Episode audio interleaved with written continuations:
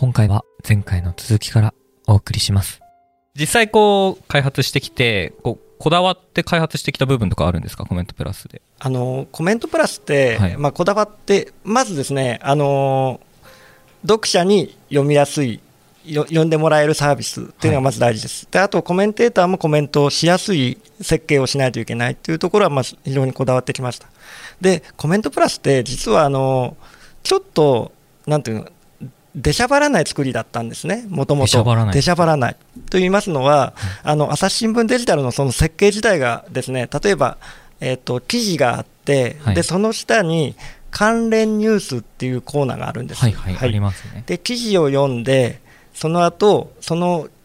そのニュースをより深く理解したい人は関連ニュースを読んで、えー、と深く、まあ、理解できるような仕組みです。うんでその関連ニュースを読むとまた関連ニュースを読んでぐるぐるぐるぐるたくさん読んでもらえるで理解もニュースへの理解も深めてもらえるっていう仕組みなんですけども、はい。コメント欄って記事とその関連ニュースはのい間にあるんですね。あー、なるほど。はい挟まって挟まってるんですはいはい。でその流れを邪魔しないように実はあんまり結構目立たないような作りでスタートしてるんです。なるほど。はい、目立たないような作りでスタートしてるってことはちょっと変わってきてるってことですか？そうなんですであの目立たないような作りにしてて例えばコメンテーターの顔写真もはい。掲載されててこの方がココメンテコメンテーターの顔写真があってお名前があってコメントがあるんですけどあの最初顔写真すごい小さかったんですけど。確かにちっちゃかったイメージそうなんです。なんか、それをですねたいな。2回大きくしました。あ、もうはい2回大きくなってるんだ。そうなんですね。で目立たないように作ってたもんであの記事と一体化してしまってコメント欄に気づいてもらえないっていうこともあったので今はですね実はあのグレーグレーの背景色をつけてちょっと目立たせるようにしたりして。はいそれはグレーにして目立たせても、まあその循環は邪魔しないだろう邪魔しない。っていう。そうなんです。あ。あの実はですねその循環を邪魔してるんじゃないかというのをちょっと私たちも心配だったんですけど、はいはい。データを取ってみたら実はそんなことなくて。そうなんです。あの記事を読んでコメントも読んでで、まあ、関連ニュースも読んだりする読者がたくさんいらっしゃってでこむしろコメントがあるから皆さん楽しんでいただけるっていうことが、まあ、途中で気づいたんですね。データをいろいろ見てみて。ですので、まあ、もう私たちとしてはもうあのなこれからは出しゃばっていく。積極的に出しゃばっていく。なるほど。だからあ、まあ小さく産んで大きく育てる育てる。今もうそういう状態かなと思ってます。なるほど。今、開発の面で言うと、こう、コメントプラスどうしていくみたいなのって、ビジョンとかありますか？そうですね。あの、今、立川さんウェブの方の話していただいたかと思うんですけど、はいあの、まあ、朝デジ全体でアプリシフトっていうのも言われてまして、あの、まあ、アプリの方に、あの、特に有料会員の方とかにどんどん使ってってもらいたいっていうのもあるので、あの、アプリの方でそのコメントの機能をもっと拡充していきたいなっていうのがあったりしますね。なるほど。今、アプリの方ってどうなってるんでしたっけ？朝デジアプリでも使えるけど、まだ機能がそうですね。今あの、記事の方から、まあ、コメントに飛ぶっていうのはあったりはするんですけれども、例えば、そうですね、あの、コメンテーターの一覧、えーページですとか、はい、コメンテーター別のページですとか、そういったところがまだないんですけど、実は今作ってるところなんですけれども、はい。はい、そういったところからアプリもどんどんこう、充実させていけるといいなというふうに思ってます。なるほど。これ、コメント欄とかって、例えば Yahoo コメとか、いろんなとこにも他サービスでもあるじゃないですか。この開発の段階で、例えばそういうとこ参考にしたりとか、そういうこともあるんですか？それはあまりないんですか？いやあの特に参考にはしてないです。あそうなんですね。はい、でもあの実際にはあの日経さんが私たちよりはい。ちょっと半年ほど早くスタートしてるんですけども、はい。まあ、同じようにあの社内の記者の方が書いたり外部の専門家の方が書いたりしてるような形はまあ同じうんでしたはい。なんかその、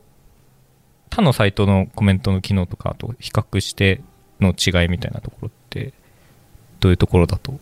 あの考えですか？多分皆さんあのコメントっていうとヤフーさんを思い浮かべるかはいはいなと思うんですけども、あのヤフーっていうのは、まあ、コメントって誰でも書けて誰でも読めるサービスだと思うんですけども、まあ、コメントのコメントプラスの方は専門家の方が、まあ、あのその分野を生かしてコメントをするサービスでうんで、まあ、今はですね有料会員であれば誰でもまあ見れるサービスなんですけどもコメントプラスは。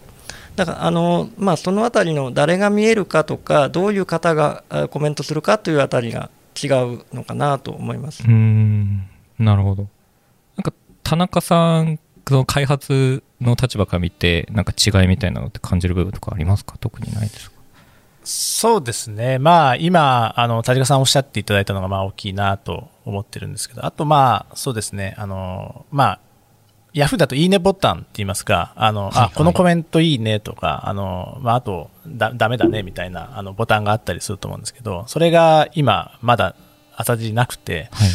なんかそういう、こう、ユーザーがこう表現できるような、あの、なんか、リアクションボタンみたいな、そういうのもちょっと、うん、作りたいな、みたいな話を、まあ今まさにちょっと事務局と開発現場で、はい、けんけんがくやってるっていう、はい。確かにこう以前2月に放送した回への感想みたいなものでもなんかユーザーが入れる機会みたいなのはありませんか？ってざっくり言うとそういうものも、まあ、ユーザーのコメントユーザーがコメントできるようになったりとか,、まあ、なんか何かしらユーザーが反応できる機能って追加されないですかね？みたいなのは来ていたので確かにユーザーもそういうのを求めてるのかもしれないですね。はい、まさに今、鋭意開発中っていう感じですね。一応ですね。12月に、はいはい。あのコメント欄にシェアボタンというのができて、はい。まあ、そこをクリックするとツイッターとかフェイスブックとかでこうあのそのこのコメント良かったねなどという内容をこうシェアできるような仕組みは作りました。はい、ぜひあの活用いただければと思います。じわじわこう そうです。足されていってるわけなんですね。なるほど。まあ、その、ローンチしてから6月なんで、まだ1年も経ってないわけじゃないですか。で、これからこう、まあ、前回もどういうとこ目指していくかっていうのは、日比さん、松村さんにも語っていただいたんですけど、こう開発の面から見て、改めてどういうところを目指していきたいなみたいなのはありますか？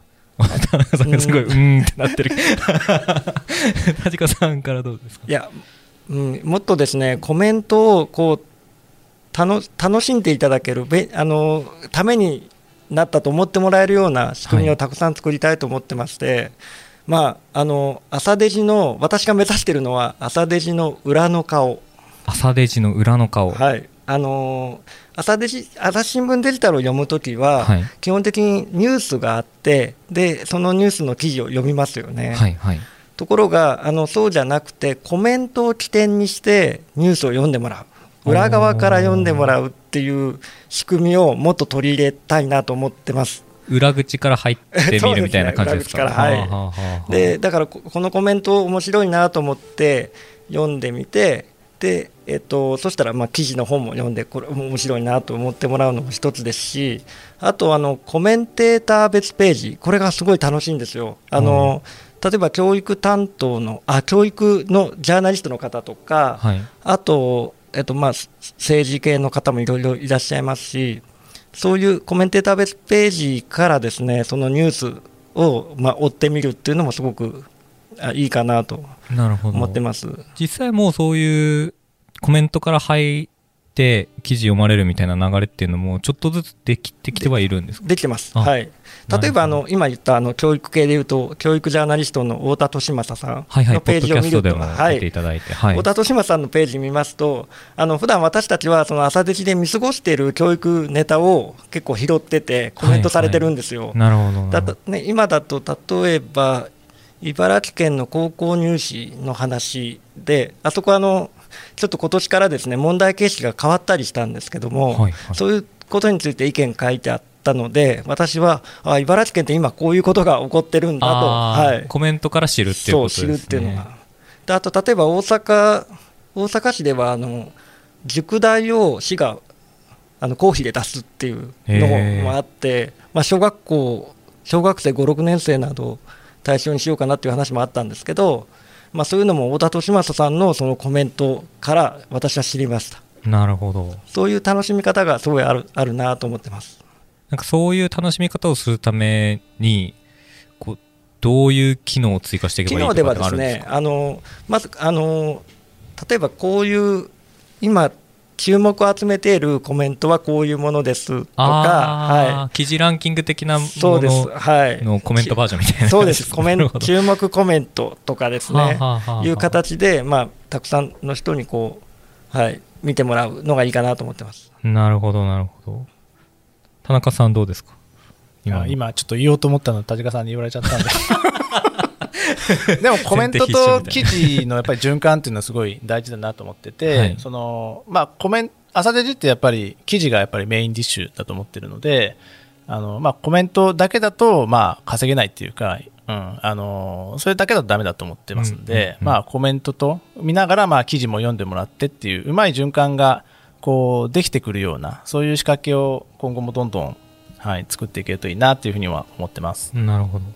こう田中さんはこうコメントプラスだけじゃなくて朝デジとかも含めて開発携わってるということ？そうですね。あの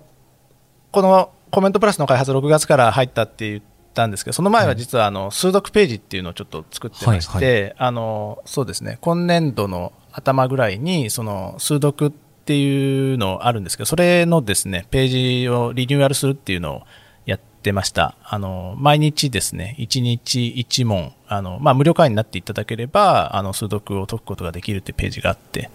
はい。ちょっとそういったところの開発とかもやったりとか、はい。これまでもなんかいろいろ、はい、やったりしてました。こう、朝日新聞デジタルの面、あの、広く見て、まあ、コメントプラスだけじゃなくて、朝デジがあの、もっと世に知られていくことも、多分まあこのうちの新聞社にとってはかなり大事な話になってくるかと思うんですけど朝デジ全体の開発とかっていうのは今後どうしていきたいみたいなのっていうのはお二人の中にあったりとかしますか？そうですね、あの朝デジをまあしっかり売っていくためっていう形で、あの朝日新聞社にあの朝デジ事業センターというのがまあ作春あのできました。はい。で肩書きちゃんと言ってなかったですけど実は朝デジ事業センターのカスタマーエクスペリエンスあそうですね。あの、はい、失礼しました。あのちゃんと言ってなかったかもしれないんですが、はい、で朝デジってあのやっぱりメインだとあの、はい、Android とか iOS とかのいわゆるあの、まあ、ネイティブアプリって言ってるんですけど、まあ、そういったところを開発しているプロダクトとかあと Web のブラウザ版ですね。こういったところを開発しているプロダクトっていうのが、はい、まあなんでしょうピカピカしてる若いあの技術者とかがですね集まって集まってやってるんですよね。でここはやっぱりメインのところだと思っているんですけれども、はい、あのその他にですねあの今年度からあの、まあ、QA チームっていうんですがこれあの品質はい。あのちょっとあの分かりづらいんですが品質保証をしているチームですね。あの、はい、そういったチームができたりとかあと品質保証するチームってどういう、はい、はい、えっとですねあのさ 今さっき言ったそのあのなんでしょうアプリとかウェブ版とかあるんですけど、はい、まあ、そういったあの、まあ、サービスがこうどんどんどんどん開発しようとするとこうやっぱりこうスピード上げてやっていくとこうバグが出たりとかあとシステムの根幹の部分でちょっと問題出たりとかするんですけども、まあ、そういったところをサポートするっていったような意味で、まあまあ、品質保証のチームは、まあ、主にテストですね。あの、うん、まあ、ちょっと変なところないかなっていうところを例えばその開発だけじゃなくてこう他の今までやってきた機能にも、まあ、あの変なとこ出ないかなとか。なるほどなるほど、はい、そういったようなテストをやるようなチームですね。こういったところを立ち上げたりとかあとはあのこれもちょっと横文字になっちゃうんですけど SRE チームっていう SRE チーム。チーム。があってですね、はい、あのこれあのシステムの信頼性を高めるためにですね。あのまあいかにこう回復力の高いですね。高くですねシステムを運用構築するかみたいなところをですねあの考えるあの結構あのすごい高等な技術者があの集まってあのやってるところもあったりするんですが、まあ、こういったところもですねあのさっきもちょっと言いましたが開発をですね高速化してですねあの、まあ、システムに歪みとかが出てくるんですがこういったところをですね取り除くっていうようなことを、えーとするためのチームという形にで、はい、あの新しくそういったチームをできてきたりとか、はい、してます。なんかそれは要はどんどん進化しているということそうですね、はい、だんだんついていけなくなり ついていこうと頑張ってるんですけど。はい、今までのそのなんて言うんでしょうね、これまではそういったチームがなくてですね、はい。あのどんどんガンガン開発していったら、のあーなるほど。なんて言うんでしょう、あのそこはすごいいい機能だねみたいな感じであのできてくるんですけど、次の開発やろうとしたら、そのこれまでやってた機能開発がこう足かせになったりとかして、あの追加して機能開発するとかがちょっと難しくなったりとかですね、なるほど。あのそういったこともあのこれまではあったりしたんですが、はい、そういったのをなくすためにですね、はい。あのまあ、横串でこういろんなそのサービス、アプリとかウェブとか、あと課金とかもあるんですけど、そういったところをこうあのそうですね。品質保証でテストを見ていったりとか、SRE チームで、まあ、システムの基盤作っていったりとか、うん。はい、そういった横串でもこうサポートつったらあれですけども、はい。あのまあ、すごい重要な形重要なチームなんですけども、はい、そんな形であのやってってるという、うんなはい。なんか偉そうに言ってますけど私は別にあのペイペイなんでなんか。ど。いやいや、そんなことないじゃないですか。でもその、まあ、新聞業界だけじゃないですけど、やっぱりこう、全体的に世の中デジタル化に向かっていく中で、エンジニアって取り合いなわけじゃないですか。こう、まあ、そうですねあの新聞業界も多分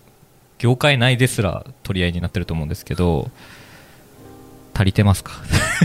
人で全然足りてないですよね。ええそうなんですね、はい、そうですね。でもこれって、あの、まあ、多分紙の新聞制作系やってる技術のところも多分足りないって言ってると思うあし、紙の方も足りて足りないって言ってると、はい、思いますね。まあ、もちろんデジタルも足りないし、あと、まあ、新規事業とかね、あの、やってるような、あの、ところもあったりとかするんで、まあ、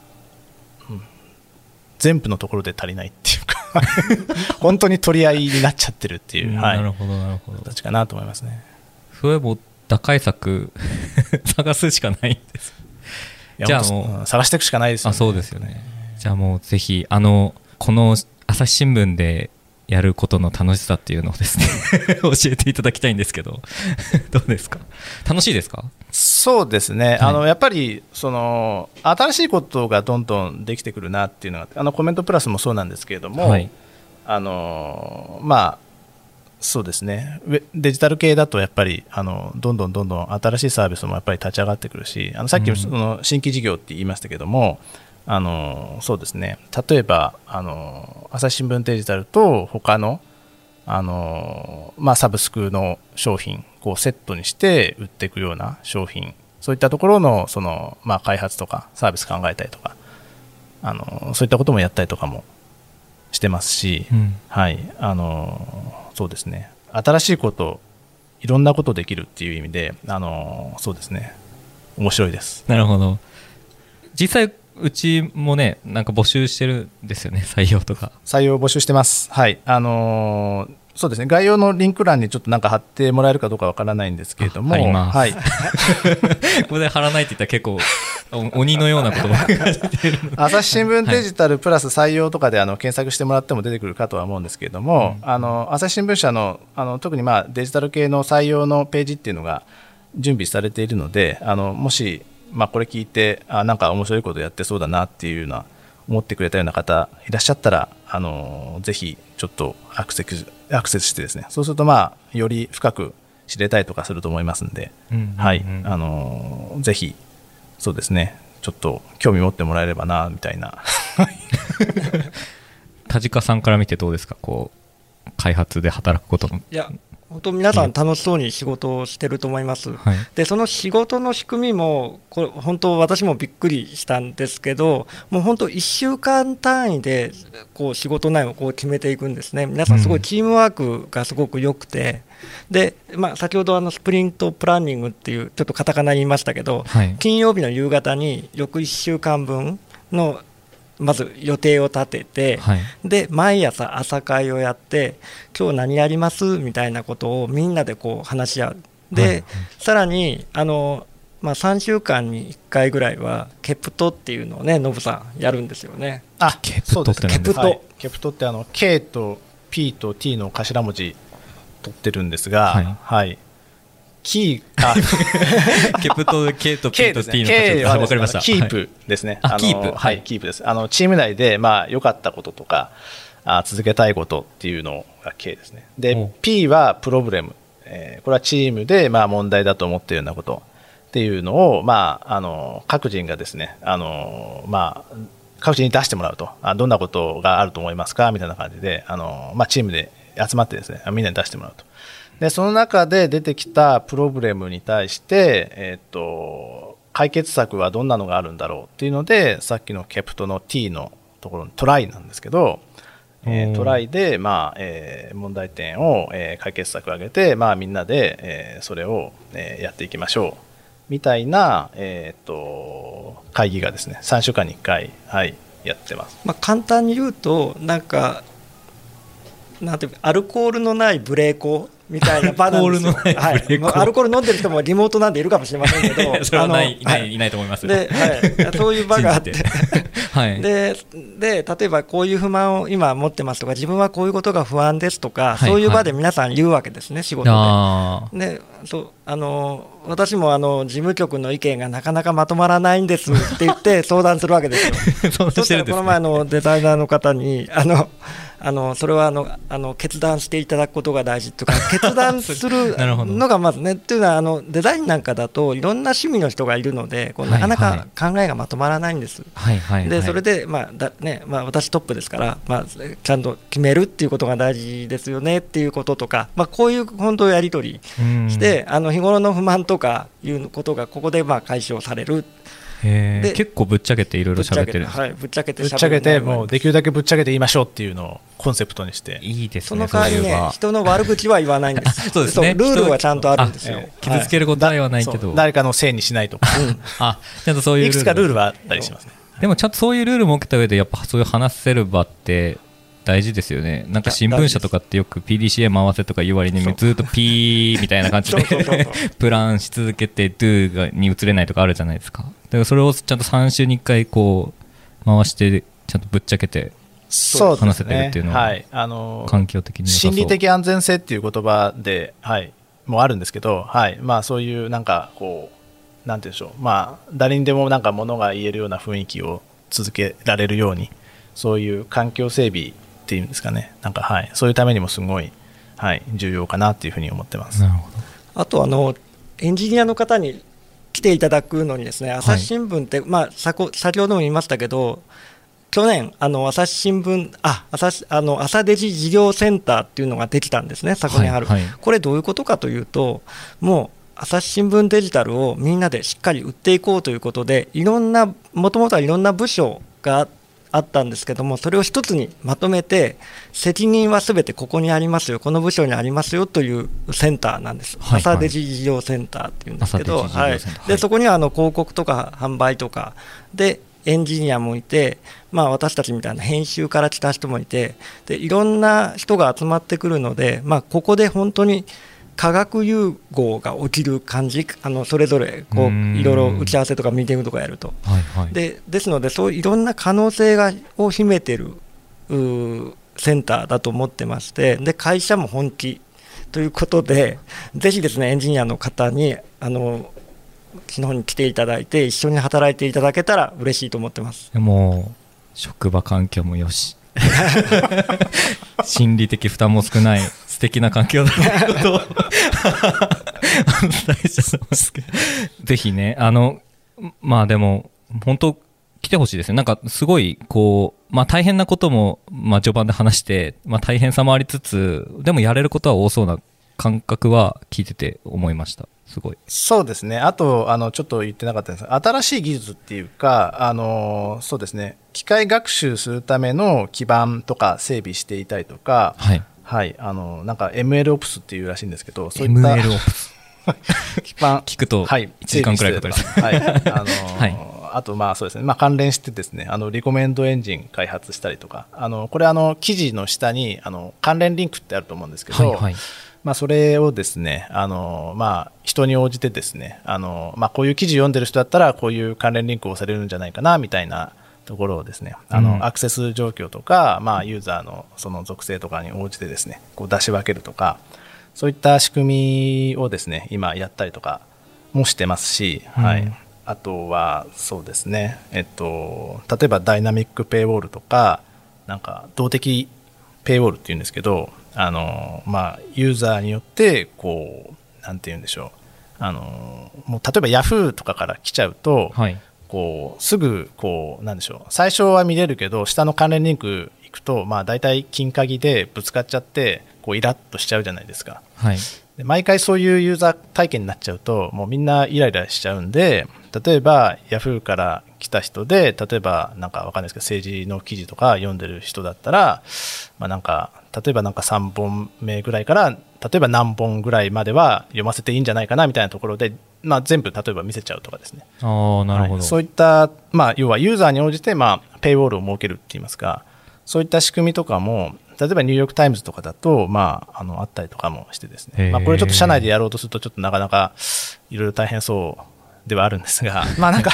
そういったところのですね、あのこれもすごいあのいろんな技術使ったりとかしてるんですけれども、はい、こういったなんか新しい、はい、開発とかも今後、ガンガンやっていかなきゃいけないなっていう、そういったところでも全然人が、はいうん。足りないという、はいなるほど。これ、例えばこう、いきなり、私入りたいですじゃなくて、話だけ聞きたいみたいなのは、ありなんですか？あなしなんですか？いや、全然ありで、なんか、あの、はい、あの、私はちょっと社員の面談やってないんですけど、はい。あの、なんかカジュアル面談っていうのをどうもやってるらしくて、おあの、もう本当にちょっと興味あるんだけど、みたいな感じでですね、あの、はい、ちょっと手を挙げるとですね、あの、なんかこう、偉い人、まあ、偉く、偉くない、採用チームですかね、採用。チームの方がこう飛んできて、あの、はい、あの、ちょっと、うん話しようよみたいな感じで、はい、あの、ちょっとカジュアルな感じで、はい、入っていけるとあ聞いてますんで、はい。興味ある方はそこからでも聞いていただいてもありってことですね。そうですねはいなるほど、なるほど。ちょっとぜひ、これで良さは伝わったんじゃないかなと僕は思いますけども、あの、コメントプラスの方もぜひ、あの、改めて何かユーザーの方に、リスナーの方に告知あればしていただきたいなと思うんですけど。えっと、コメントプラスはですね、ツイッターにちょっとアカウントを持ってるんですね。はい。朝朝日アンダーバーコメントっていうアカウントなんですけども、ぜひあのあのそこをフォローしていただいて、であのそこにはですねあのコメントがあのあのコメントが投稿されると、どんどんそこにあのツイートされる形になってますので、最新のコメントはい。最新コメントがそこでチェックできるということで、ぜひあのフォローお願いしたいと思います。こちらもあの概要欄の方に一緒に、えー載せておこうと思いますので、ぜひよければ皆様チェックしていただければなと思います。誰か話聞きに来てくれるといいですね。そうですね。すぐ小声で言ってますけど。いや、でも結構実際には、あの、なんか、こう、カジュアル面談、あの、ガンガン、いろんな人も、はい、ねあの、来てくれたりとかも、はい、してて、その中の何人かは、あの、採用にもね、あの、はい、至ってる人もいらっしゃるというような、はい、話も聞いたりしてます。ただ、まあ、あの、本当に社員になっちゃうと、なんか、逆になんか、社内の枠みたいなのも、はい。あるみたいな話も聞いたりもしてはいますが、ただ、あの、多分今後増えていくんじゃないかな、みたいな、なるほど、なるほど、なるほど 勝手に。思ったりもしてます。またこれ聞いて、これきっかけで入ってきた人が、ポッドキャストに出てくれる日を僕は楽しみにしてみようかなと 思います。はい、またぜひ、あの、いろんな話聞かせていただければなと思います。えー、今回は田中さん、そして田近さんをお呼びしました。お二人ともありがとうございました。ありがとうございました。ありがとうございました。朝日新聞ポッドキャスト楽屋裏ではリスナーの皆様からトークテーマも募集しています。ハッシュタグ朝日新聞ポッドキャストでつぶやいてください。